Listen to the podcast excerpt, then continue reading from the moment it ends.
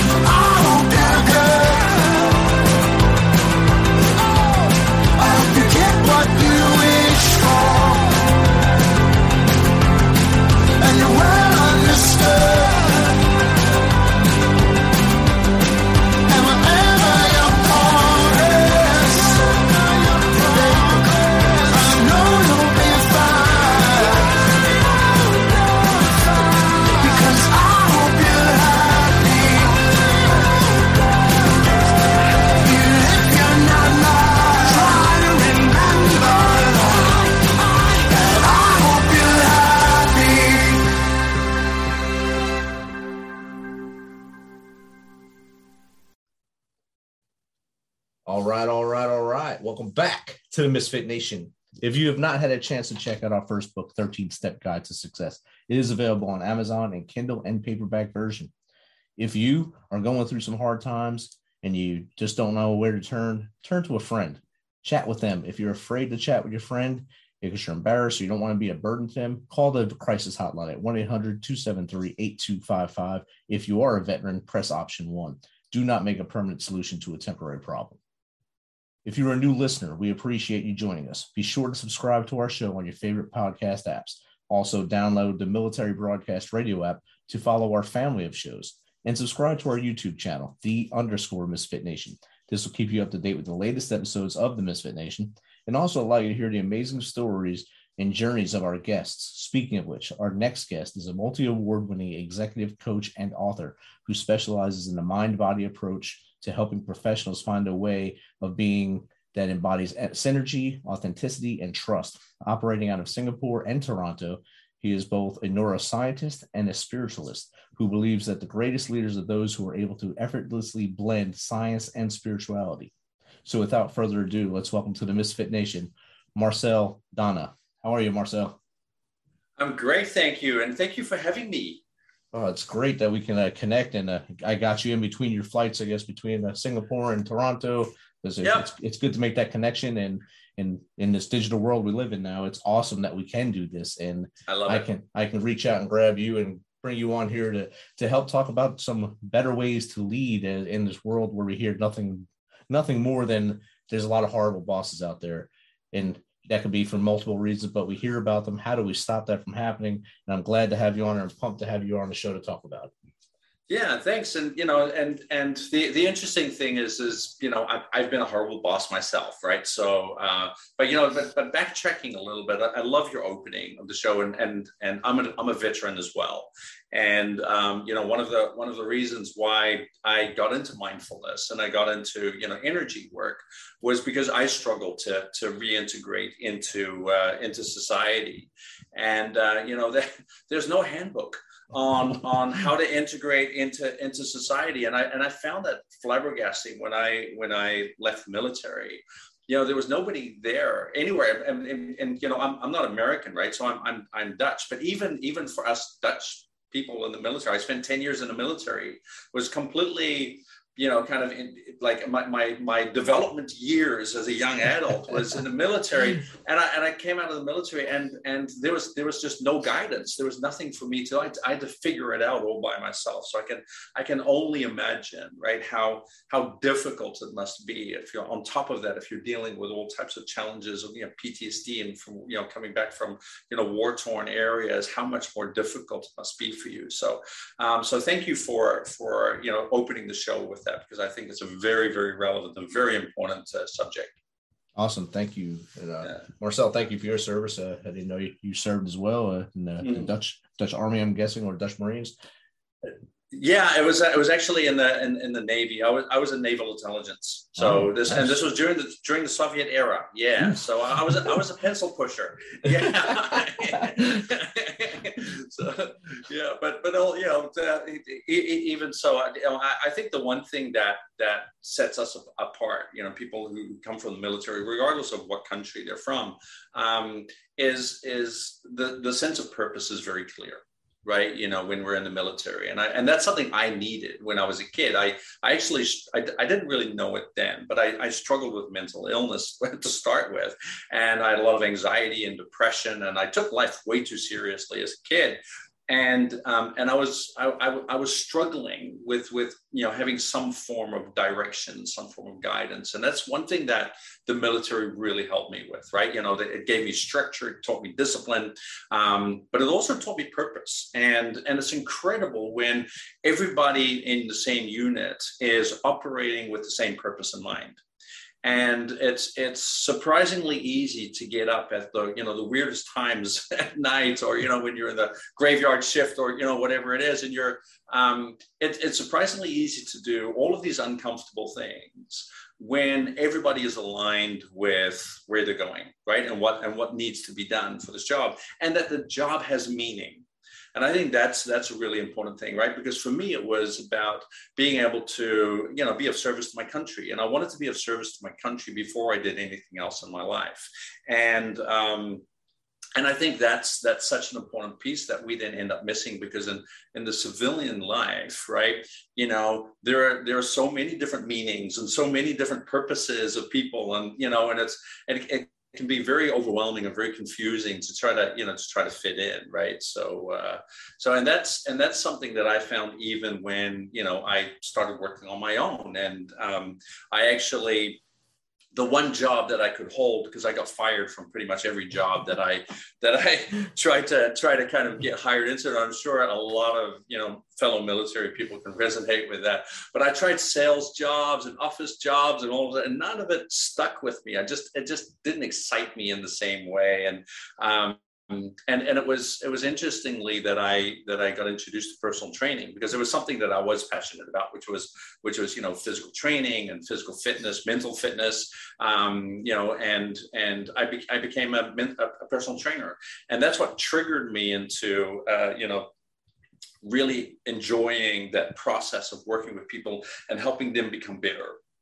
And that's what over the past 30 years of my evolution i'm 56 now and over the past 30 years that's kind of you know where i am today still helping people evolve. I'm just doing it in a different area with regards to you know working with professionals and leaders and all of these kind of you know people. Um, but but along the way, right, you know, I tried to do, you know, kind of try to fit in and do what was supposed to be, you know, kind of our definition of success. And I, I started my own business. I actually opened Southeast Asia's largest um, athletic training facility. This uh-huh. was, you know, slightly, slightly before CrossFit, but if you would have looked at the gym, it would have been, you know, very, I was still very much in that operational readiness kind of mode. So for me, an athlete has to be operationally ready at all times. And so um, so, so the gym was was designed with that format in mind, and, and we worked with kids, you know, much more so than with with adults to you know prepare them for you know college sports and, and all of those kind of things. And and um, and it wasn't during that period of time where you know I actually had my first taste to being a boss myself because um, you know here i had I invested all of my savings. And my wife and i we, we, we, put all of our savings into this business. We had three other um, investors as well. And uh, and all of a sudden i had you know i was kind of you know my own kind of personal trainer guy. And all of a sudden i had this big business and 15 trainers working for me and marketing staff and all of this kind of stuff. And and and to be honest i didn't handle it very well. I um, you know i wasn't i wasn't prepared for for that, that kind of you know growth. That it was a steep learning curve, and um, and and I, one of the reasons why you know I failed as as a leader as a, as a boss back then, and why I became a horrible boss is because I was so invested emotionally as well and and making this business successful that um, that I also became inflexible in how that business could grow because I you know I, I, I lost my sense of adaptability to you know market demands and all of these kind of things because it, it just became my way or the highway because I was so passionate about it. And, and it's something I write in my book right? You know the five energies of horrible bosses is um, you know passion and purpose can be a double-edged sword right? Because when we take it too seriously when we get so emotionally invested in our purpose it can take away the fun, right? It can really kind of take away the the enjoyment of of what we're pursuing to a point where people actually don't think it's fun to be around us either because we're taking everything so seriously. And that was me. I was a, I was a great example of that. And and I did that for a few years. And after after a few years, I woke up one day and go, "This is not me. I don't like who I am." You know, it's like I can't imagine what my staff and what my partners must think, but I don't like who I am. And and so I ended up quitting the business. And uh, and actually I ended up selling it off and go you know this is not for me. And uh, and I learned through that experience that that no matter how good you think you are as a leader or as a boss, there is always somebody out there who thinks you're a horrible boss right? So that so the concept of of and I, and I sometimes get remarks about this from you know people who haven't read the book yet. And they're like oh but you know but I, I consider myself a great boss. To say exactly that's the problem. Right? Because there is somebody out there actually who thinks you suck.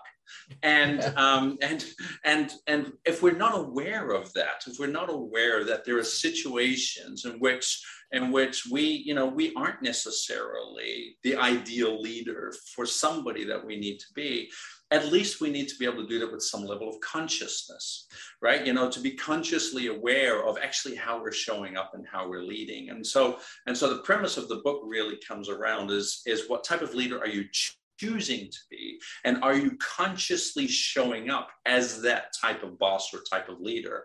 And and the way that I frame that is is using, you know, because um, I'm, also a lifelong martial artist, and and using um, using martial arts as a bit of an, an analogy is we project different types of energy. This comes from you know kind of spirituality. It also comes from um, the Asian you know health practices like Ayurvedic medicine and and um, you know Tai Chi Qigong and traditional Chinese medicine, is that we we project energy in a certain way. And actually when when we show up when i'm for example if i'm hungry or i'm tired or i'm something like that um, i show up in a different energy than when i'm in a really good mood for example right?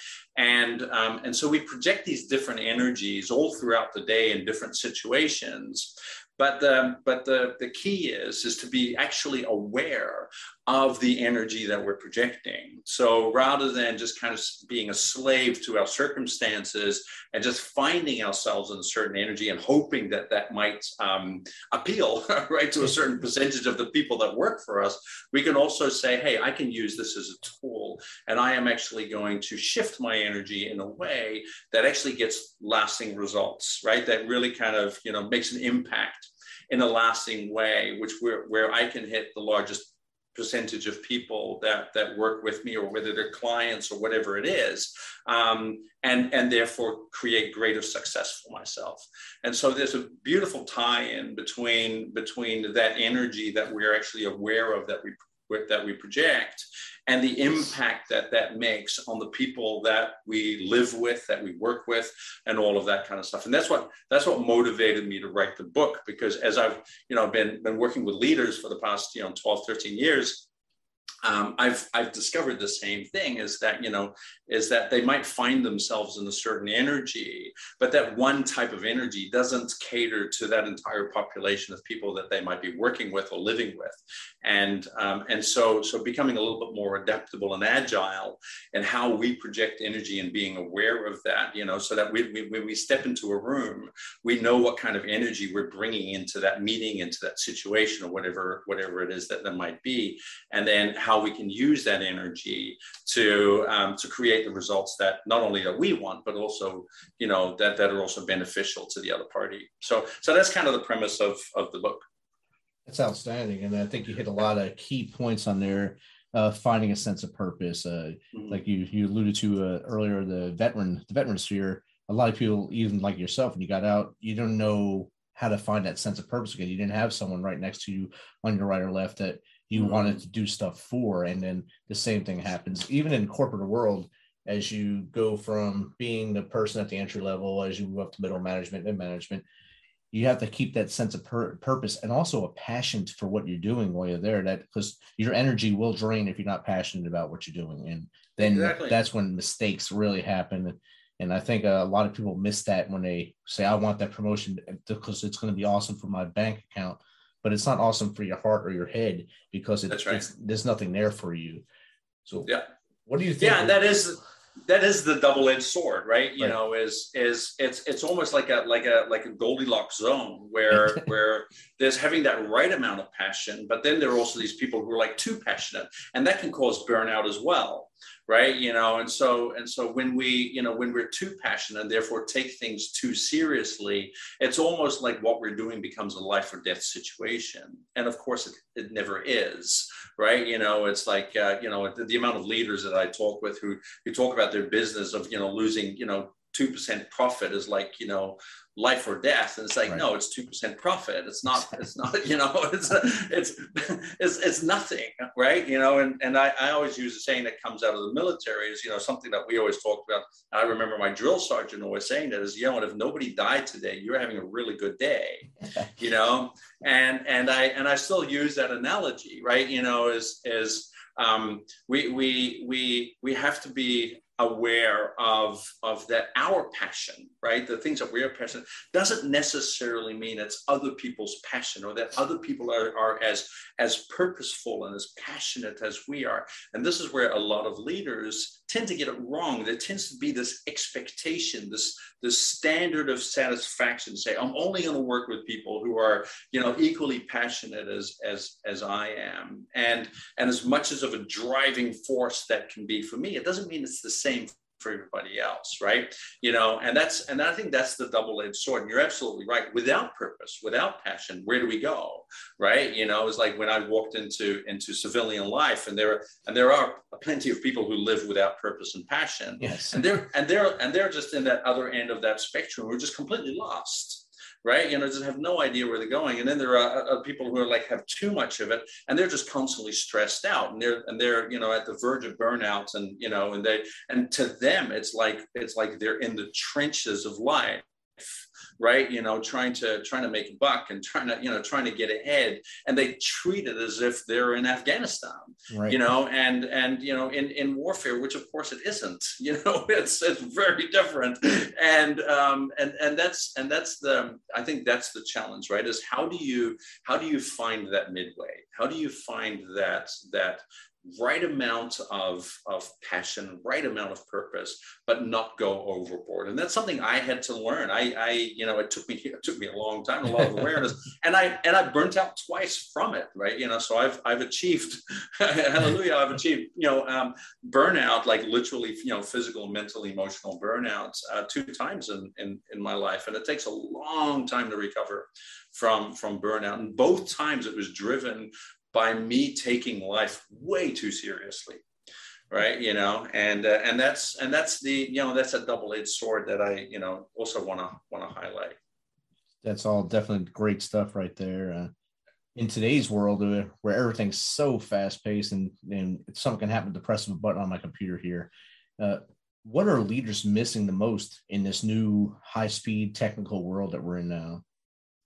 Oh yeah fantastic. Um, space that's that's space. That's that's and what I what I what I mean with that is is leaders need space. They need they need the opportunity to have visibility, to be able to to be able to see things, feel things, hear things, experience things in ways that other people don't so that they can you know kind of drive the organization forward right? Using using not only what we like to call the knowing pillar right? But also the feeling and the sensing pillars that are so important in leadership. And what i mean with that is is if you look at the majority of businesses today because there is no space right?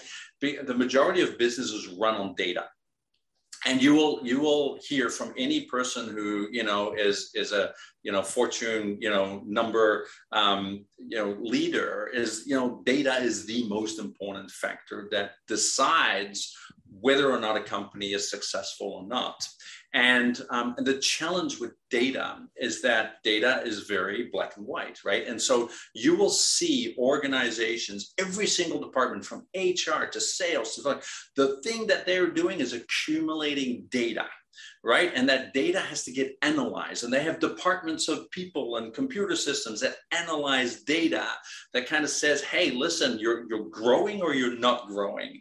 And you know, and you're you're, you know, from a customer service perspective, you're, you know, you're ranked here where you could really be here. And you know, what can that all do? And so, and so companies have become, and including leaders, have become over reliant on data, right? And so the data dictates where they're going. And um, the unfortunate thing about data is that it leaves out the human element. Right. right. And if you look at any company or any organization, no matter how big or how small it is, the most important factor that's going to determine success for an organization is the quality of interactions in the least amount of time. And what I mean with that is that if you have a team of people that have really healthy, great conversations about what they're doing and how they're doing it, and they brainstorm together and all of these kind of stuff, that team collectively is going to be able to accomplish more in less time right? And so it's not a, it's not effectiveness is not driven in in num- numbers of data but it is actually in numbers of interaction quality or what i like to call the interaction quotient of an organization, right? So how how that how that quality is now. That that interaction quotient, the quality of those interactions, can only happen if people have the space to interact. And how many times don't we hear from people say, "Listen, I would love to send a person a five sentence email starting off with how you're doing, but I don't have the time because I have 300 other emails that I have to write." right. right. You know, within a certain time. So, so what happens is the emails become one word emails. And um, and of course there's there's not a lot of interaction quality that happens with a one word email. There's a lot of misinterpretation that can happen with that. And so so when when people don't have space the quality of the interactions decreases right? They become drones. They become machines that are that are operating in this space. And um, and and all they need is time and space and just and just be able to take a breath right? And just to be able to have that clarity. And um, and the ability you know the opportunity for them to breathe is often not even there. And so so i would say that if you are a leader in an organization or even a boss and you find yourself in an environment where you're not taking you're not you're not creating space for yourself right? Or you're not given an opportunity to create space for yourself there's an issue and and that needs to be addressed because every single person who works for the organization has the right to space and um, and that and that space only leads to greater things. It leads to creativity. It leads to great ideas. It leads to communication. It leads to collaboration. All of the things that we want. And by the way, yes, that does translate into better data too, right? You know, but way better than than what you're currently basing on. And so so what we're what we're seeing in organizations is that companies are hiring people who are very data centric and they rely on that data and, um, and, and these are often what we call managers, and these people manage the data. And they're conditioned through how they grow up, how they're educated, all of these kind of things. They're conditioned to operate in, in, in data first, then kind of like what they're what they feel about that data and then what they're sensing and this is what i call the three pillars of wisdom the three pillars of wisdom are, are knowing, feeling, and sensing. And it's our ability to use all three of those holistically that really drives the most amount of wisdom. But when we're only data centric, we very often don't, we don't even trust the other two pillars of feeling and sensing, basically the heart and the gut right? Mm. You know, we don't trust the heart and the gut because we can't quantify it. We can't put data to it. And so we say, okay, let's just focus what's in the head, right? You know, and that's and that's the stuff that we might know from the data that we have. And so managers, as they grow in the organization, they tend to get hired on their ability to be very data centric. Now, here's the interesting thing. If you look at leaders and you look at entrepreneurs, they their brains have to operate differently. They can't be so data centric. They have to be the opposite opposite. They have to they have to work with their gut first, then their hearts, and then their heads. They have to be sensing, feeling and then knowing. So they sense something and they kind of go, hey, what does that feel like to me? Hey, that's a good idea. That's where vision comes from. That's where creativity and ideas come from. And then they say, then they say, okay, now how can the data support what I'm feeling and what I'm sensing? And that's really important for an entrepreneur too, because as an entrepreneur, you know, we have an idea. We don't know if the idea works. There's no data to support that. It's just like, oh, I have an idea and I think the idea is awesome, right? You know, and so so that our gut tells us that this is something that we need to do. So entrepreneurs are the opposite. And so what i find is that for managers to become leaders they struggle with the transition from going going data centric to being kind of sensing centric right? As as where entrepreneurs they're the opposite. They tend to be sensing centric first but as the business grows and they do need to start learning how to use data that be, can become a very difficult thing for them. So they often don't know how successful their business really is. They don't know how well the business is running because they haven't learned to work with the data, you know. And so and so for for for entrepreneurs and leaders, or you know, they they they might be in the same space of being kind of you know in that in that gut heart to head as where managers who are evolving go from you know head uh, heart and gut. And um, and learning how to make that transition is a very important thing for both managers who become leaders and for entrepreneurs who become leaders of, of organizations as well. And they both struggle in that space. And for them, they need space. They need that awareness. They need the mindfulness. They need consciousness. They need all of these kind of things to be able to consciously being able to, you know, access and train themselves to be able to access things like their intuition and their gut feelings and all and, and their emotions as well, right? As where, as where for entrepreneurs, it's more about training kind of that that left side of the brain to be a little bit more analytical and a little bit more strategic. And that and they need space for that training as well. And when we don't give ourselves that space we don't have the opportunity to cross over. And when we don't cross over it hurts the business. Exactly. You've been you've had an opportunity to train a lot of corporate leaders industry leaders and up and coming coaches executives. If you can coach one leader in our great big marble here in the world who would you love to coach and why I would I would love to coach. There, are, there are actually two people that I, I would love to coach, and I, I use this a lot. Um, but the one that I would love to work with right now is Joe Biden. And um, and one of the reasons is is I, I really believe that um, Joe Biden is a certain type of leader, and I'm not talking about his political views. I'm just talking about his leadership style. as a certain type of leader that projects a certain type of energy. It's the energy that we call inviting energy, and what that means is he likes to he likes to lead from a from perspective of taking in perspectives and basically allowing other people, giving other people space to lead and to be, you know, kind of because a great leader can also be a great follower in certain times, and and so he tries to emulate that and he tries to be that kind of leader. Where Joe Biden struggles is that opposite end of the spectrum, which is I like to call a determined leader. So that is where where we need to put determined energy into being steadfast and to be able to make strong decisions and, and come out with that in a very powerful way and be able to kind of really exert that energy, almost like a war cry, right? You know, kind of like, hey, this is this is where we're going. I am Sparta type, you know, kind of a, a approach. And and and he struggles in that space. You can see it when he's on TV, when he's like he has struggles to just project that kind of energy.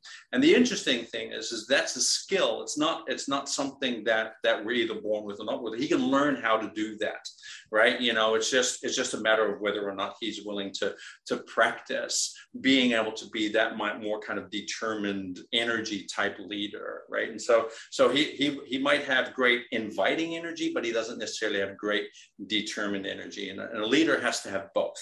The same with the other uh, two, you know, two other energies are, are what I call light energy and heavy energy. Light energy is somebody who can have fun, who can enjoy themselves, who can enjoy the process, who can be spontaneous, who can be a little bit carefree. On the other hand, um, you know, there's on the other end of that spectrum is is is heavy energy, which is being grounded, being you know, kind of you know, doing doing the right thing and following the right procedures and and all of that kind of stuff. And so so the two two energies that i see in joe are really are really kind of inviting and heavy energy. That's kind of where he lives. But but i don't think he spends a lot of time in, in determined light energy. And i think if he expanded himself in that space a little bit he would get very different results and and and what what he's doing right? As where for example if you look at at a leader like donald trump who you know of course the previous president um, he was more kind of determined light right? You know so he was more kind of you know doesn't really care too much about long-term consequences. He, he kind of wants to have fun right? But at the same time he also wants to be determined. And and, and so so there's a population of people who who you know love him for that right? You know um, but he could benefit from maybe being a little bit more inviting and a little bit more heavy so playing with that energy as well. And so what we see in most leaders right is that is that most leaders um, are good at one or two of them but they're not good at all five. And the fifth one by the way is neutral energy and that's sits right in the middle and that's that state of mindfulness that conscious awareness that we that we need to have to create space for ourselves. And so so most leaders find themselves living in one or two of those energies and they don't spend a lot of time in the other energies. And so the coaching work that I do is to really help them expand themselves and expand that repertoire of projecting the right energy at the right time, right? So when we project the right energy, we show up in the correct energy, we actually make a much larger impact, and we and we we actually get a lot more done, and and and we also help other people connect with that energy as well, and and and for them, that's a very important piece in leadership as well. If they can connect with our energy. Outstanding. Uh, uh, I'm running low on time, so Marcel. what's the best way for someone to get in contact with you if they want to chat with you, if they want to get sure. some advice from you?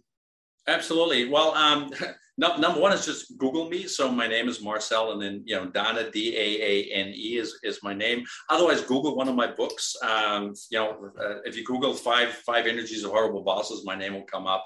Or or the, my other book is called Headstrong Performance. Um, you know that that would come up. Of course, I'm on. I have my own website marceldaane.com. Um, I also have uh, my company website, which is level5partners.com, and five is a V, right? So Roman Roman five. So so that's another way to get hold of me. There's a great assessment on that website, by the way, where you, that you can do for free to test your energy to see what energy you actually project as a leader. So that's level5partners.com, and then five is is levelvpartners.com. And of course, I'm on I'm on LinkedIn. I'm everywhere else as well. So uh, it'll be quite easy to find me.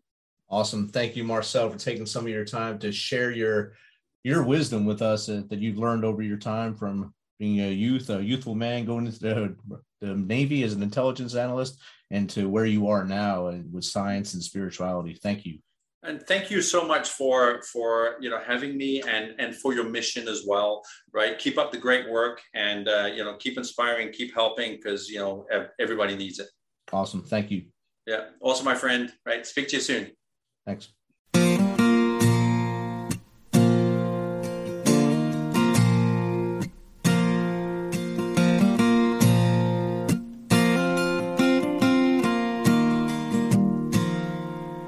They say love is more precious than gold.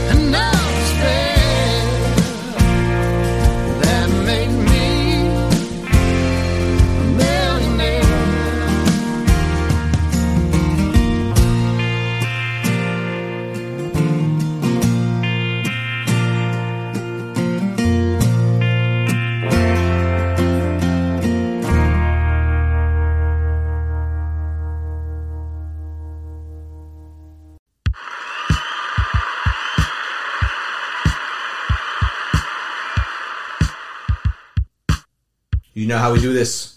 Thanks for taking some of your time to spend with us on Fit Nation. Fit Nation. Be sure to hit that subscribe button and share the link as much as possible. If you want to, please become a supporter to help us carry this thing on. We appreciate you. If you know someone that brings that energy, has a great story, is an up and comer in the industry of music, in the arts, have them reach out to us on themisfitnation.com. We will get back to them within one day and get them on here so they can share their story with the world. As always, till next time, be humble, stay hungry, and keep hustling. Because we are Fit Nation.